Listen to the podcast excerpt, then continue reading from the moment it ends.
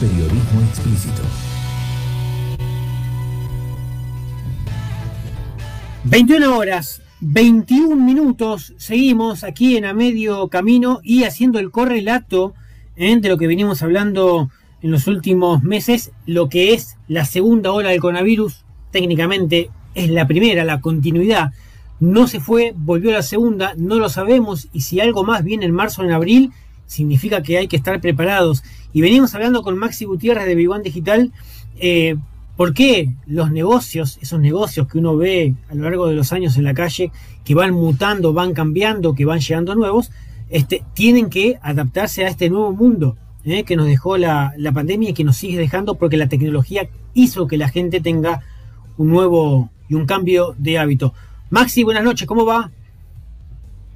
Buenas noches, Néstor, ¿cómo va?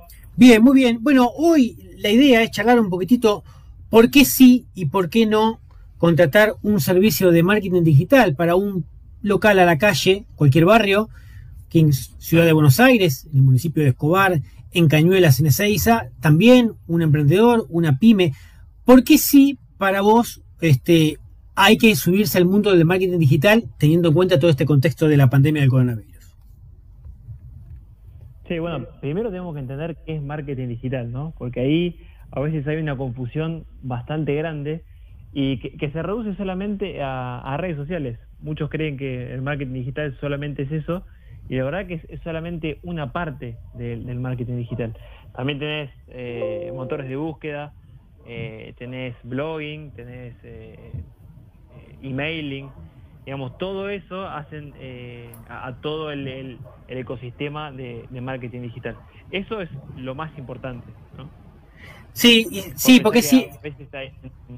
Perdón. Sí, sí, porque es, cierto que eh, puede haber muchas personas que por, por cuestión generacional o por desconocimiento simplemente eh, desconozcan lo que significa, qué incluye, qué acciones demanda cuando una persona, un profesional de esta materia, este, comienza a asesorar un comercio para que lo que antes hacía en el mundo offline, en lo clásico, en la atención al mostrador y un, y un cartel en la calle, pase a tener otro desarrollo. Por ejemplo, no sé, citame las, cuatro o cinco este, herramientas con las que un, comercio puede meterse en el mundo del marketing.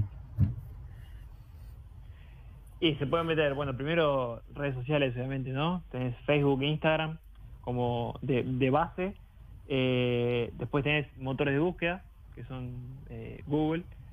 Eh, tenés una, bueno, que, ya lo hablamos acá, tenés la, opción de, publicar tu, tu comercio en, en, lo que se llama My Business. y después tenés herramientas de, email marketing. Eso sería lo, lo, principal. Todo, todo lo que sea marketing digital es medible. Sí, eso es lo bueno del, del marketing eh, digamos, digital que se diferencia de, de, otras formas de, hacer eh, comunicación. Antes no, bueno, se, se sigue utilizando la, de medios masivos, pero uno de los, de los problemas que tienen es que vos lanzás un mensaje y no es bidireccional. Lo, lo que tiene la, eh, justamente el, el, marketing digital es que podés medir la cantidad de usuarios que, que impactas con tu mensaje y también los usuarios tienen la posibilidad de, de interactuar con tu marca. Y, y, por ejemplo, ante el desconocimiento de, yo, dueño de un local, no sé cuánto me sale, soy solo, no tengo tiempo, eh, vivo con lo que vendo en el local, los impuestos suben, las transacciones con, con el POSNE también, todo sube. Eh, es una actividad y es un rubro que uno tiene que recurrir y depositar mucho dinero, invertir mucho. Este, se puede hacer con, con un costo más accesible y escalarlo en el tiempo? ¿Cómo podría ser ese local a la calle que está en la esquina y que necesita actualizarse?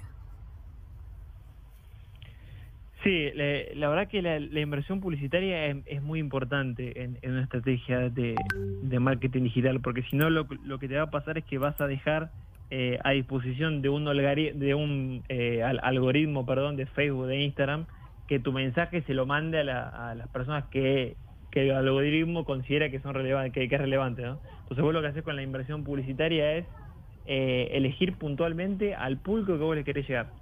Eso para mí es la, es la mejor forma de, llegar. Y obviamente, como dijimos recién, lo, lo podemos medir, ¿no? Y, y, por ejemplo, sacando los, los resultados que nadie los puede garantizar ni asegurar, eh, ¿Desde qué momento un comercio puede subirse al mundo del marketing digital o el de las redes sociales, que son dos conceptos distintos, pero que ya lo dejaste claro en el inicio de la columna? ¿En cuánto tiempo ya puede estar trabajando sobre su marca llevada a un ecosistema digital? Bueno, sí, lo, primero que tiene que hacer uno como dueño de una marca es entender por qué quiere estar en, el ecosistema digital, ¿no? Y ahí, bueno, armar toda una estrategia, definir los objetivos concretos, del, digamos, el por qué quiere estar ahí. Eso es, digamos, lo, primordial. Es, por último, ahora sí, Maxi, por último, ¿es, es lo mismo para una pyme que tiene 20 empleados y que uno piensa que tiene una espalda financiera más que importante? que para un local de padre hijo o padre y empleado poder tratar de mantener un negocio, llevarlo a, una escala digital con eh, acciones de comunicación, fidelización, digo, sacando las diferencias de que uno más grande que el otro, ambos pueden tener, y hablo sobre todo por el chiquito, la misma participación de acciones para poder promover su marca? Sí, la, misma participación de, acciones la, tienen todos, pero me parece que el problema está en que, bueno, las empresas tienen claro y ya tienen departamentos puntuales, digamos, para, para marketing digital, de, redes sociales, de, motores de búsqueda, pero porque entienden que, que la gente está en Internet y las marcas también tienen que estar ahí, donde está la atención. Eh, entonces me, parece que pasa más que nada por algo cultural, digamos, de, los dueños de comercios que entiendan que es necesario tener una estrategia digital porque la gente está ahí y tu marca también tiene que estar ahí. Digamos, eh, vos estás eh, compartiendo el mismo espacio con tu comercio, tal vez con, Coca-Cola. Obviamente hay mucha diferencia de presupuesto y eso también eh, es importante, pero, pero la, disponibilidad y el, acceso lo, tienen todos. Un local chico, una carnicería, como también las grandes empresas. Esto me lleva a pensar cómo sería cómo es, no sé, en, Nueva York, en la Quinta Avenida, o cómo es en, Madrid o en España, no sé, o en un país, eh, o en Berlín, Alemania, los pequeños negocios, cómo se manejan a nivel digital, a cómo se manejan en Buenos Aires, Escobar, Ezeiza. ¿Qué diferencia hay entre ambos y qué nos separa, no? ¿Cómo? Perdón, Néstor, no, disculpame, pero no entendí la pregunta. ¿Qué, diferencia hay, Maxi, por ejemplo, en cómo se manejan? Eh, uno la distancia lo, puede imaginar, uno lo puede validar, salvo que uno que haya viajado por todo el mundo o que tenga conocimiento. Pero ese local que hoy vemos, que puede estar en la Quinta Avenida de Nueva York, un local chiquito, no muy grande, en cualquier rubro, a un local que está en, no sé, por ejemplo, en Berlín, en Alemania, a un local que está en la ciudad de Buenos Aires o en, alguna, en algún municipio de zona norte de la provincia de Buenos Aires. ¿Qué diferencia hay de cultura tecnológica entre Argentina y el resto del mundo? Que debe ser, calculo, muy alta.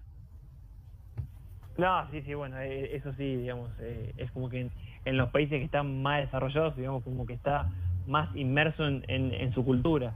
Pero, pero sí hay, hay, hay, una gran diferencia. Acá en, Argentina todavía estamos en ese proceso de, digitalización completa de, los negocios. Eh, y bueno, digo, un poco la, pandemia ayudó un poco a, este proceso. Pero, pero los dueños de, los comercios tienen que entender que e, es el momento de subirse. La, la próxima semana, el próximo lunes, vamos a hablar un poquitito de la web, la importancia de la web y por qué todos deberían tenerla o no eh, para, para su negocio. Dale, dale, Néstor, perfecto.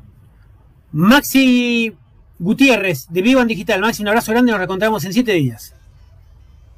Abrazo, Néstor. Nos vemos, no se vayan, en segundo nomás, en minutos después de la tanda viene Rosita Zagray, hablamos de la cultura gastronómica y, la movida nocturna en la ciudad de Buenos Aires y Luis Barrera eh, con todo el mundo emprendedor.